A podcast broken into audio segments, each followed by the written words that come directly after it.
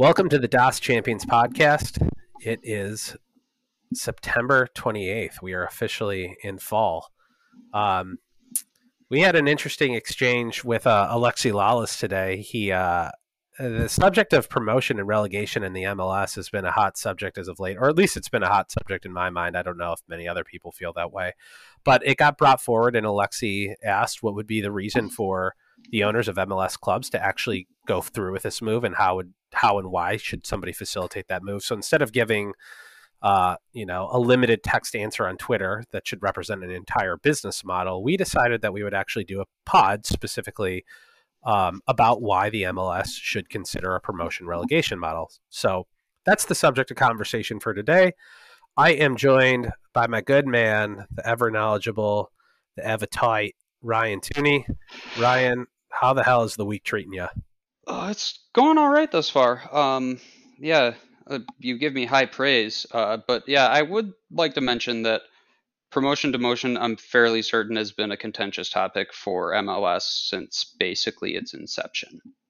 Uh, you know, we'll get to we'll get into all the goods here, but yeah, week's been good. Uh, I'm excited to talk about this a little bit. Um, yeah, I mean, where do you want to start off here?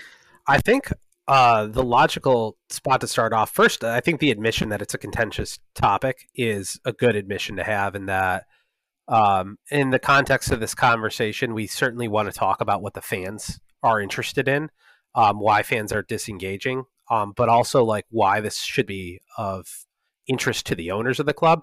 But I think a good place to start is actually a Deloitte study from 2016.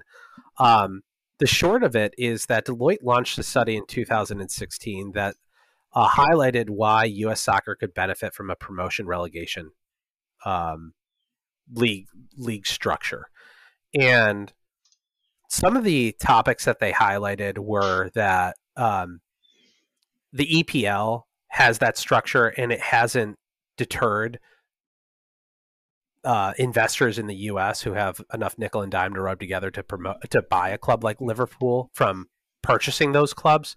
But the fact that Deloitte is doing research on this subject and has presented it as um, an option for MLS MLS teams to consider, I think is is substance alone or uh, evidence alone to think that this isn't a totally off key to contemplate. Yeah, uh, definitely reputable place for these type of studies. And from what I understand, Deloitte does does get involved in sports leagues, but is very particular about which organizations they decide to involve themselves with, and um, a lot of that has to do with like the way that clubs decide to spend money, and so um, I think a good starting off point is that is is just like our statement. We believe that um, the owners of MLS clubs would be making the right decision to create a promotion and demotion league. And the reason why is because it would create more competitiveness in the league, attract better talent, drive TV ratings, create better uh, talent in homegrown systems that will allow for revenues to be generated through transfers. More or less, the idea is that you want to replicate what big market teams are doing. And the most successful markets in soccer are the ones that have a promotion and relegation system. And a lot of that ties into how it appeals to the domestic fan base and your ability to capture market share. And then also how you can develop talent internally, make the league more appealing to foreign talent that might be considering do I go to the Dutch league or do I go to the MLS? Um, and also like how you would uh, facilitate transfers and drive revenues off of transfers through better youth systems. So our position is that they should do it. It makes sense, S-E-N-S-E, and sense C-E-N-T-S. Um, but without further ado, I'm going to dr- I'm going to dive into some of the financials of organizations today, just so everyone can have a flavor of how teams operate. So we'll start with the Chicago Fire.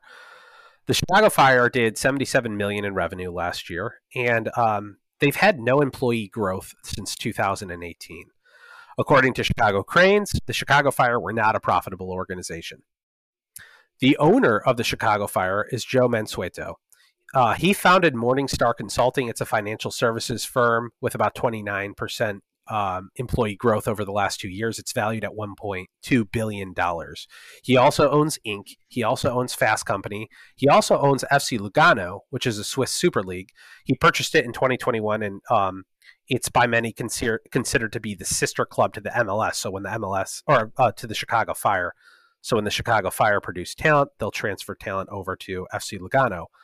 Um, or have some sort of exchange yeah in place yeah it, it reminds yeah it reminds me almost of the relationship that uh, red bull new york red bulls have with uh, rb salzburg yeah it's i guess that probably remains to be seen because that's definitely a, a feeder club situation i actually wonder if this would turn into that simply because the swiss league isn't as good as leipzig you know in the german league but yeah, I, sorry, continue. Oh, I think you brought up a really good point. It remains to be seen. I mean, he purchased this club in, in 2021, so this yeah. year. And so a lot of it remains to be seen.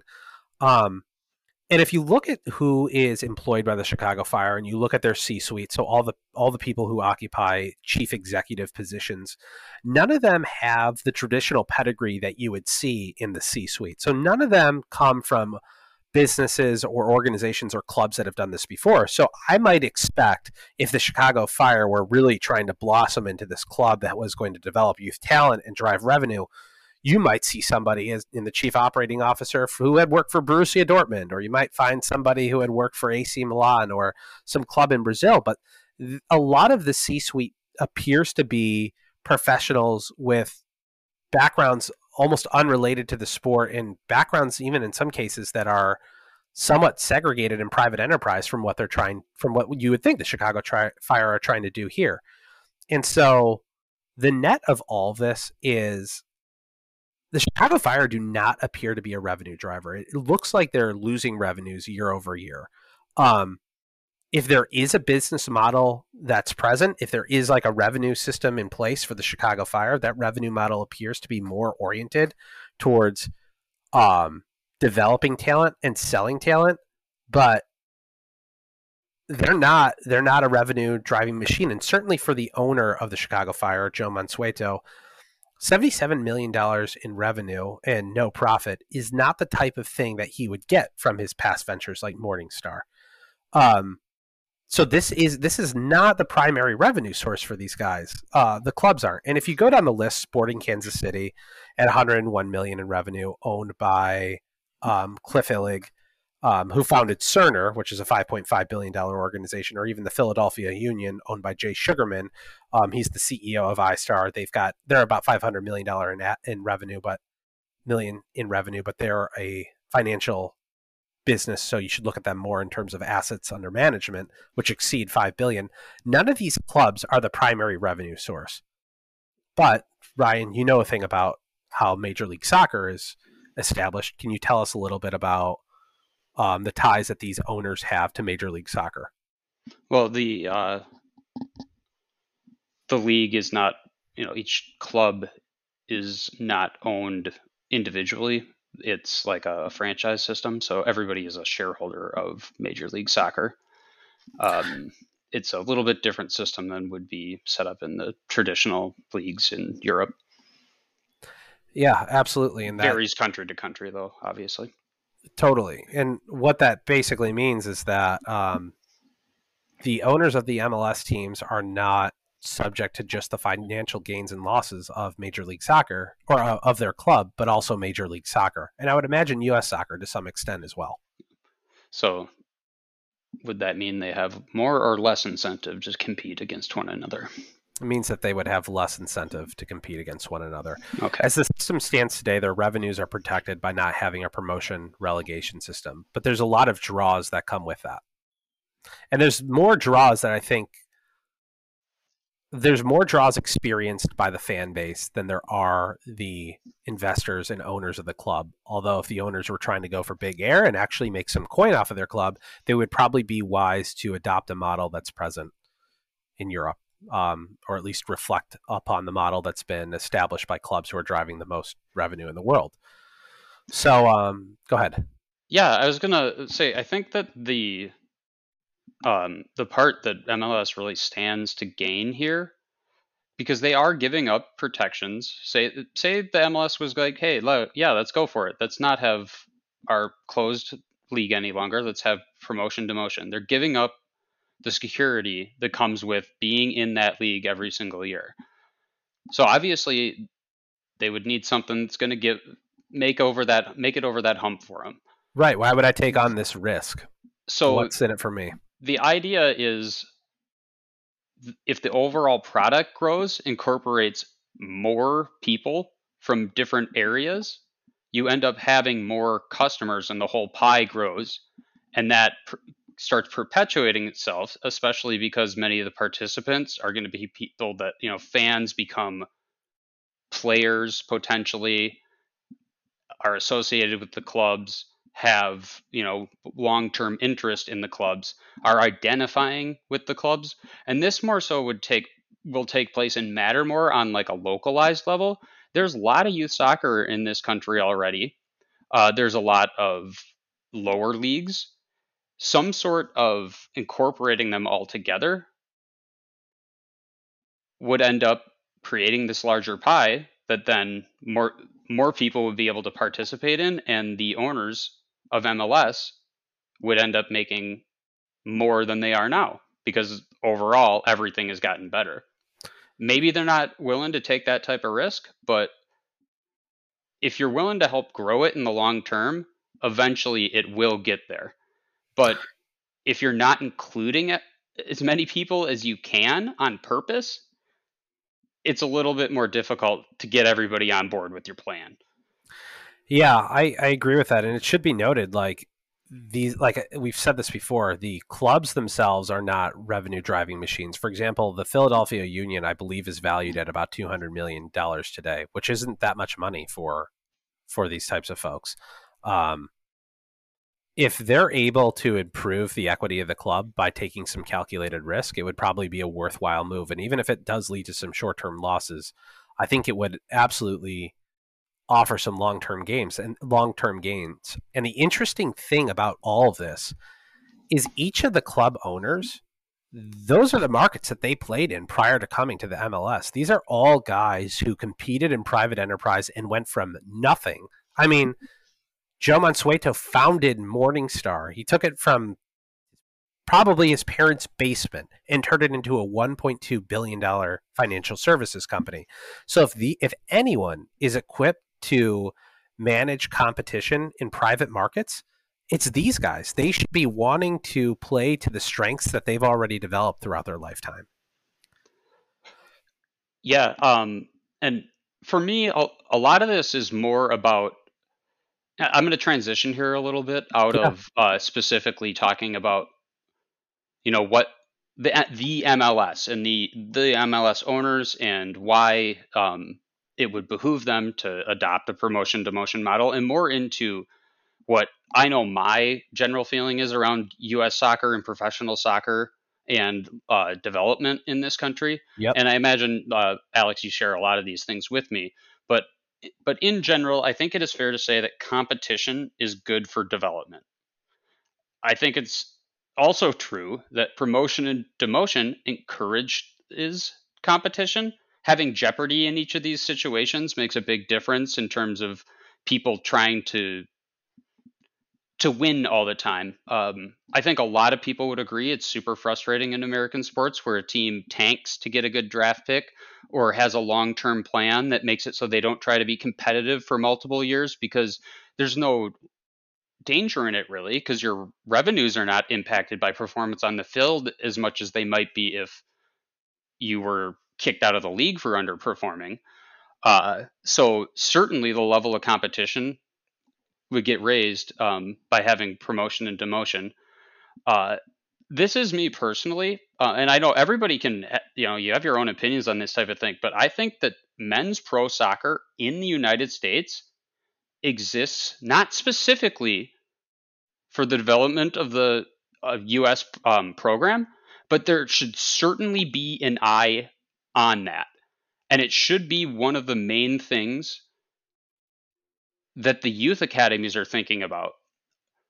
Uh, the MLS, I don't believe, currently lives up to these type of things.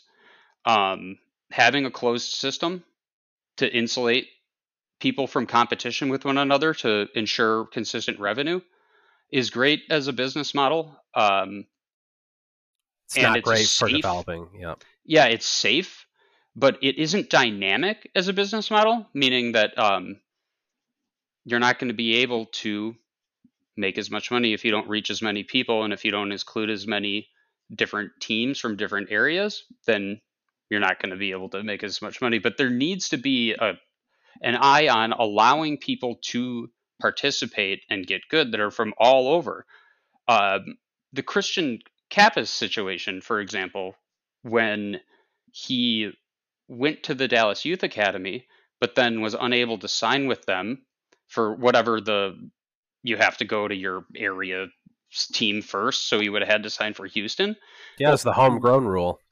It's how how is it that we have rules that inhibit talented players from playing? I, I I don't even I, I don't even know where to begin on this. It's it's ridiculous a rule like that exists. So I agree, and you know, like this, it, the homegrown rule is actually like a, in the Christian Cappis example is a really important example to look at because oftentimes, you know, when you're creating a business model, you get all your key stakeholders together and you agree on a few principles. But in the famous words of Mike Tyson, everyone's got a plan until you get punched in the mouth. And one of the best things that private enterprise can do, and these owners can do, is they they should be contemplating what agreements did we come to that were good for the moment but aren't good today. And if you look at the case of Christian Cappis um, he didn't feature for any MLS club at the professional level, and he's. I mean, I, I think he's likely going to be playing in a top five league in the not too distant future. How much was lost by by the homegrown rule? I mean, well, the only assessment we have on that is what Transfermarkt says about his transfer from uh, to Brøndby most recently, which I think was like two hundred seventy four thousand dollars. So in his specific case, it's not ground shaking amounts of money involved. Um, but there is loss when you make these type of decisions. Uh, yeah, for me, though, the bigger thing is the inhibiting of people being able to develop for some sort of weird bureaucratic rule.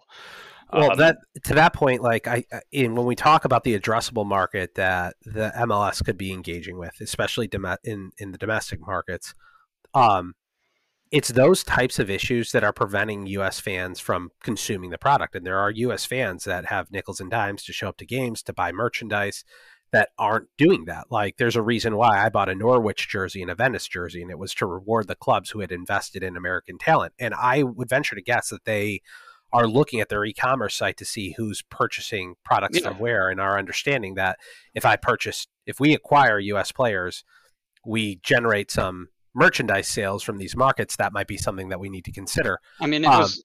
I think it would be naive to say that it wasn't a consideration for both of those clubs when they made the uh, the acquisitions of those players. I think, yeah. Um, not that it was the main reason, but just that you would be naive to say that there wasn't any of that going on.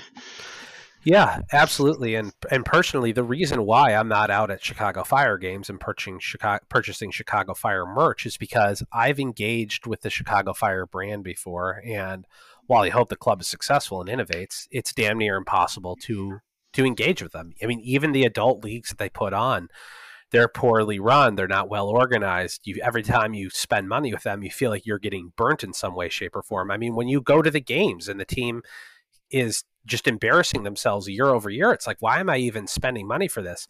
Um, as a guy who's got a kid on the way, and I certainly hope the child will be interested in soccer. I'm starting to do my investigation on where I can find youth leagues and youth systems to get them involved. And I was looking for a futsal league, for example, a little soccer to play in the winter.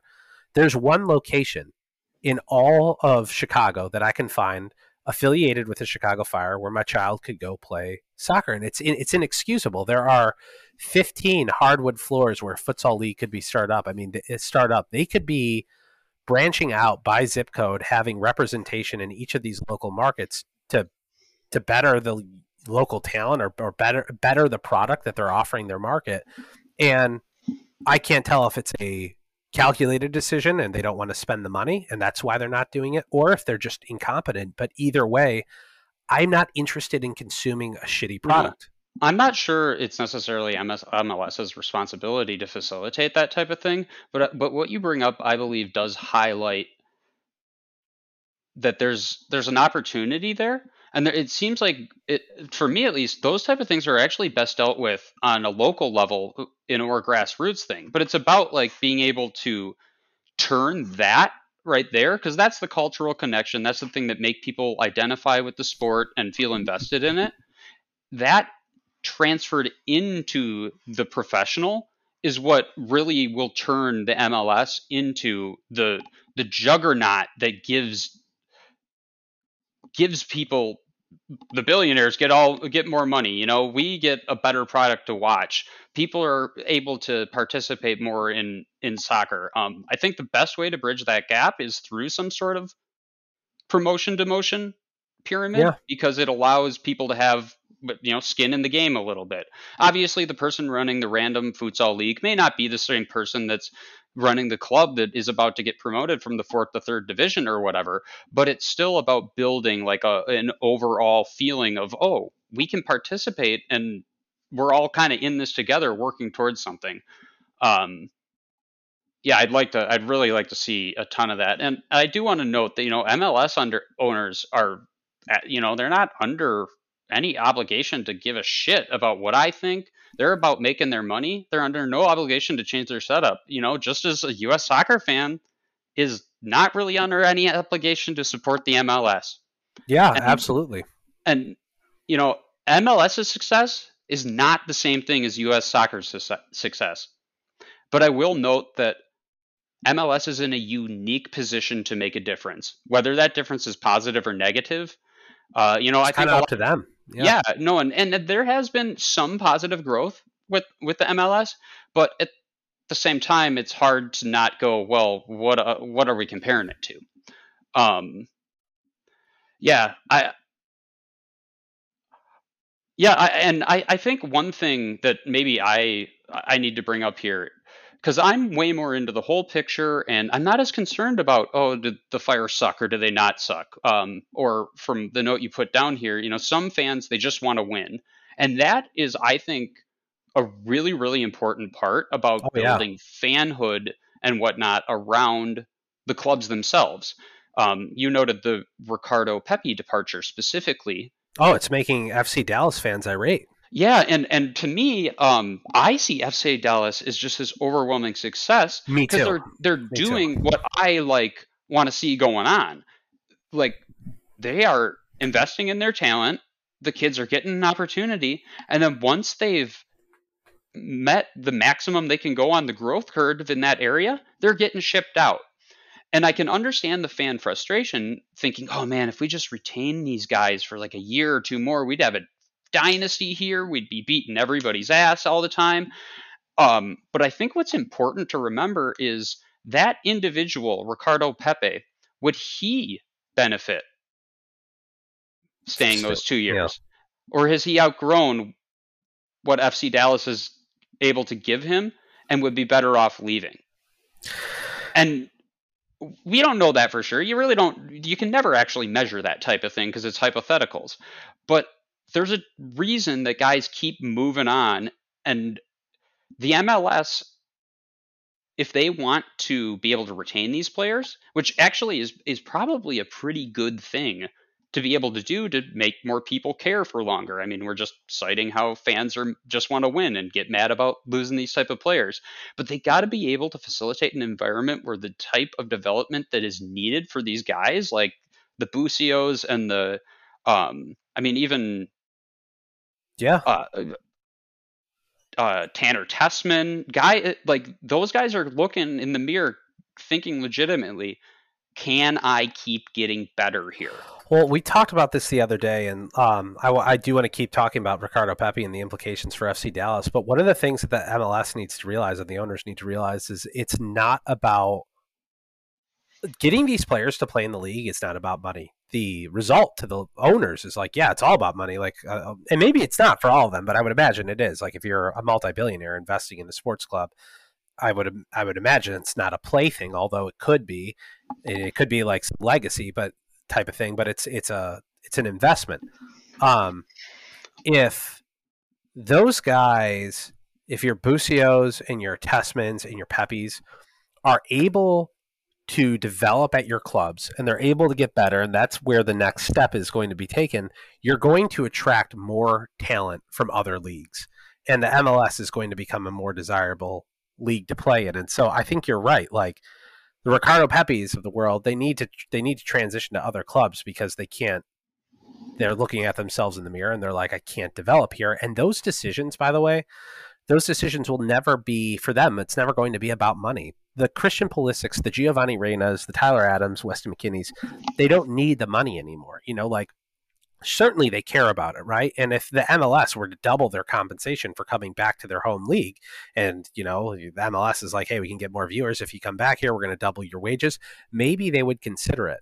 But when you're striving to be the best at something, it's less about the money and it's more about where can I take the next step in my career. And if the MLS just got a little bit better, a little bit more competitive, um, could create the system where Ricardo Pepi could take the next step by be, by remaining in the MLS and being the leading goal scorer in the MLS. Yeah. Um, they could and, certainly do a lot better for themselves.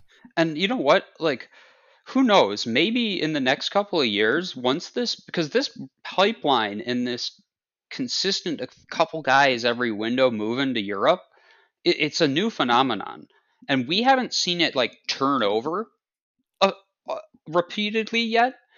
And I, I wonder um, what this landscape will look like once the system has kind of had some time to to be what it is now.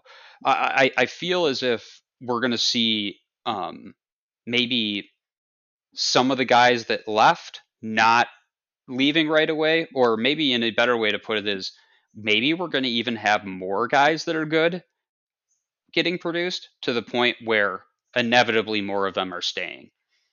Yeah. Um, and that would be great.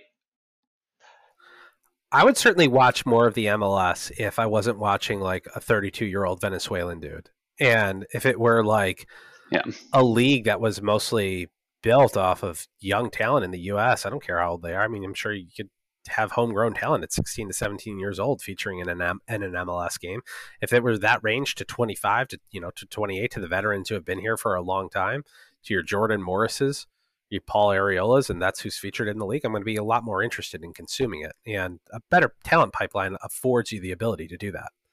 Yeah, I um, I mean, I got a, a kind of a hot take because but th- this is like a, a, watershed moment kind of thing. I I don't know that the Beckham episode was as much as it was like built up to be. Um, I actually think there was kind of like a it's like what is this going to be about now is it going to be about glamour and all this stuff or is it going to be about like trying to trying to get kids to care about playing and how to play well and i'm not sure the beckham thing gave us everything um, are you talking about the Galaxy Beckham thing or the yeah, uh, yeah, Inter Miami? No. Oh God, the Inter. No, I'm talking about the original like designated player model of trying to bring in foreign talent to put bums in the seats, kind of thing. I don't think it worked. To, uh, yeah, I don't. I don't know. I mean, some of the designated players that are around now, I'm just like, what? What's going on? Um, yeah, I, I think it, it I don't want to say it's like they lost their soul when they did it, but it's kind of how I feel because it's more about like, oh, look at the pretty thing to look at than like, all right, let's get our, you know, shit together get down here in the dirt and learn yeah. how to train players to be better. Um, and I get that you know you got to drive revenue to stuff, and it's all about all about uh, being able to be sustainable, and there needs to be money and to do any of the things that I want to be able to do with in soccer in this country. Um, but I think it should be more about how it's played and not, you know, how much how much money is is involved in that being the determining factor. Because, well, like you said, kids don't. You know, the the guys might not come back just because if you throw a bunch of extra money at them, you're about it's about achieving. When you're a kid, when I was when I was a kid, Alexi, watching you in the '94 World Cup, I wasn't thinking about how much money you made, man. I wasn't. Right. right. Um, yeah, I was thinking about that fucking sweet goatee and that bicycle yeah. kick.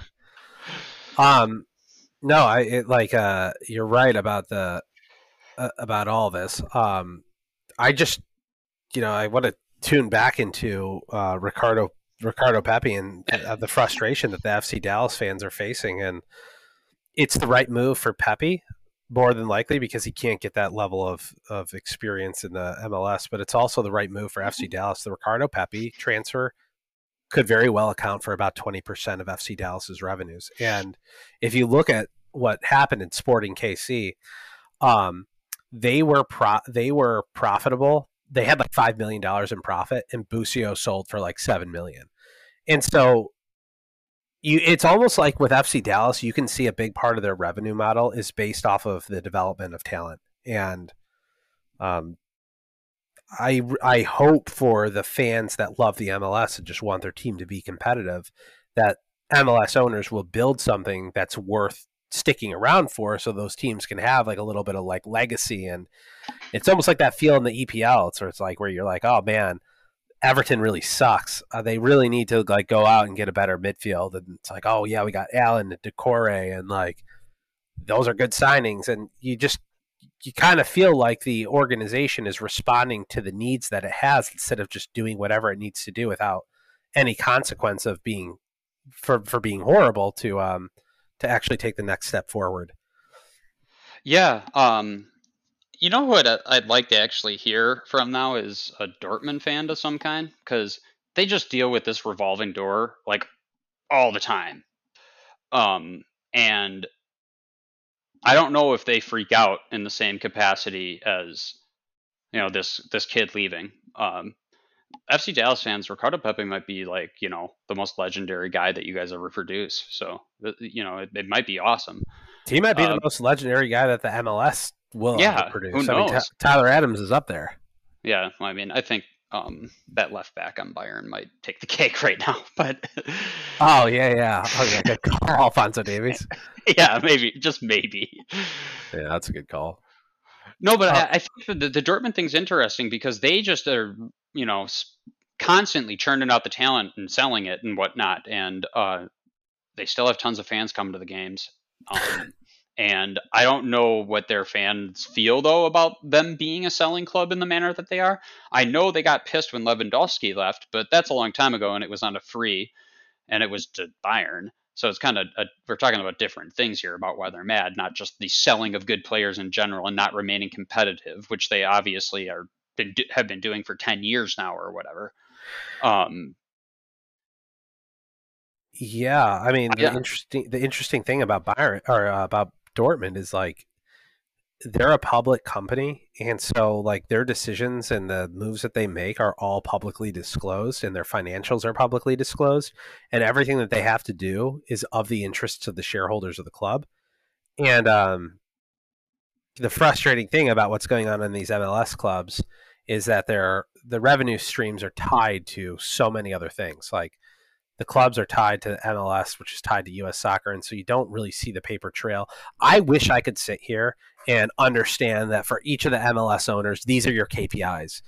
You're, if you do this, this, and this, you're inherently going to generate more revenue. But because the trail goes cold somewhere after the club's financials, I have no idea how to say, yeah, definitely. If these are your KPIs, and if you prove improve X, Y, Z, you're going to have a better product. Which is why I'm left saying the most logical thing you could do is to replicate the leagues that have been successful and create more competitiveness to drive innovation and to drive the market internally. Take risk, take calculated risk for a substantially larger piece of the pie. But that's what I think of when you bring up Dortmund. I, yeah, they're, they're, everything is so transparent, mm-hmm.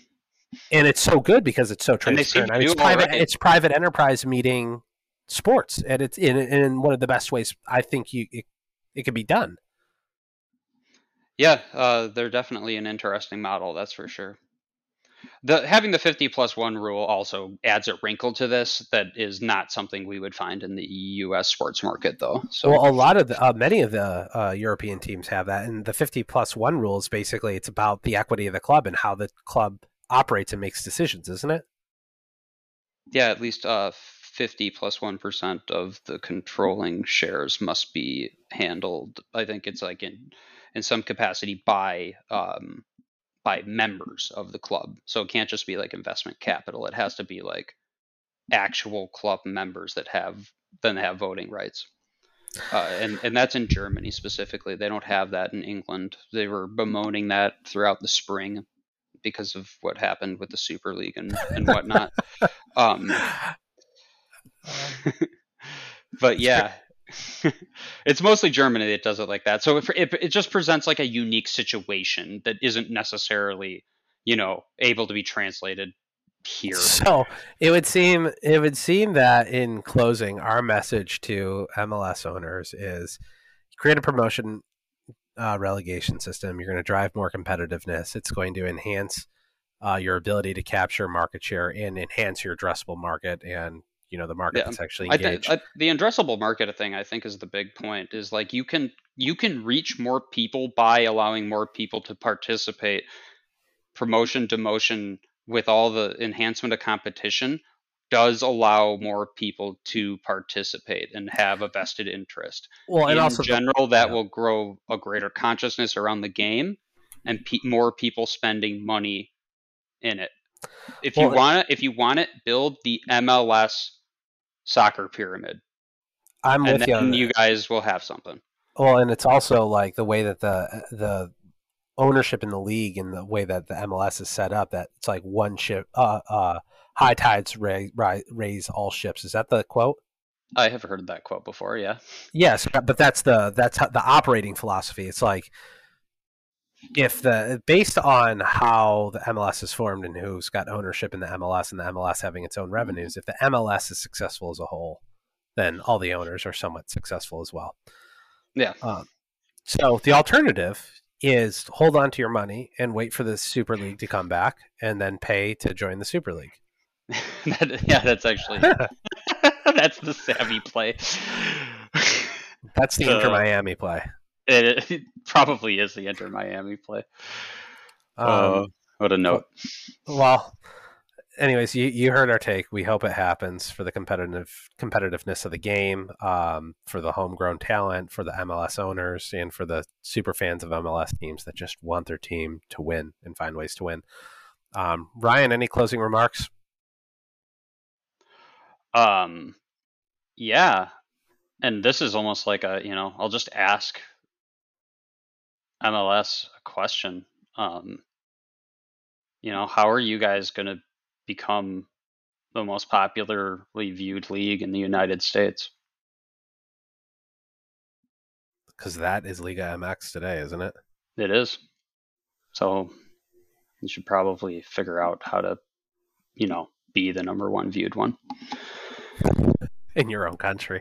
Yeah. I don't disagree. It's a good problem to try to solve.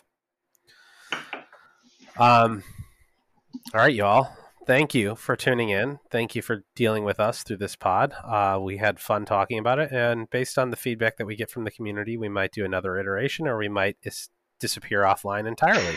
yeah, we'll see. All right, Rian, this was a fun chat. Yeah. Good All right. Night. Talk soon.